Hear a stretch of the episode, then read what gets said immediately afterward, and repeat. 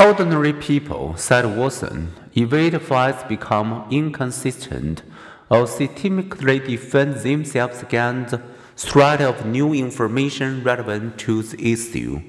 That when people form a belief that vaccines cause autism spectrum disorder, that people can change their sexual orientation, that gun control does save lives, they prefer belief confirming information. The result can be momentous. The US war against Iraq was launched on the belief that dictator Saddam Hussein possessed weapons of mass destruction that posed an immediate threat. When that assumption turned out to be false, the bipartisan U.S. Senate Select Committee on Intelligence laid blame on confirmation bias administration analysts had a tendency to accept information which supported more readily than information which contradicted them.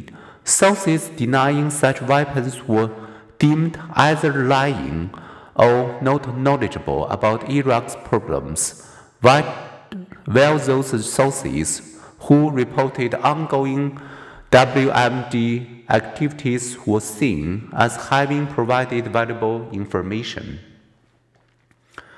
Once we incorrectly represent a problem, it's hard to restructure how we approach it.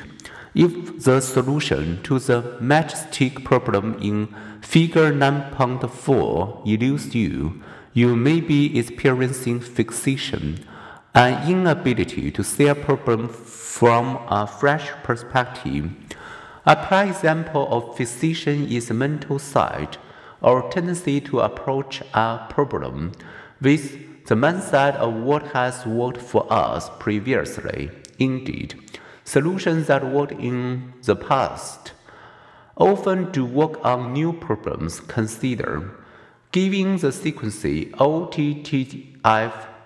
What are the final three letters? Most people have difficulty recognizing that the three final letters are F, S, and S, but solving this problem may make the next one easier.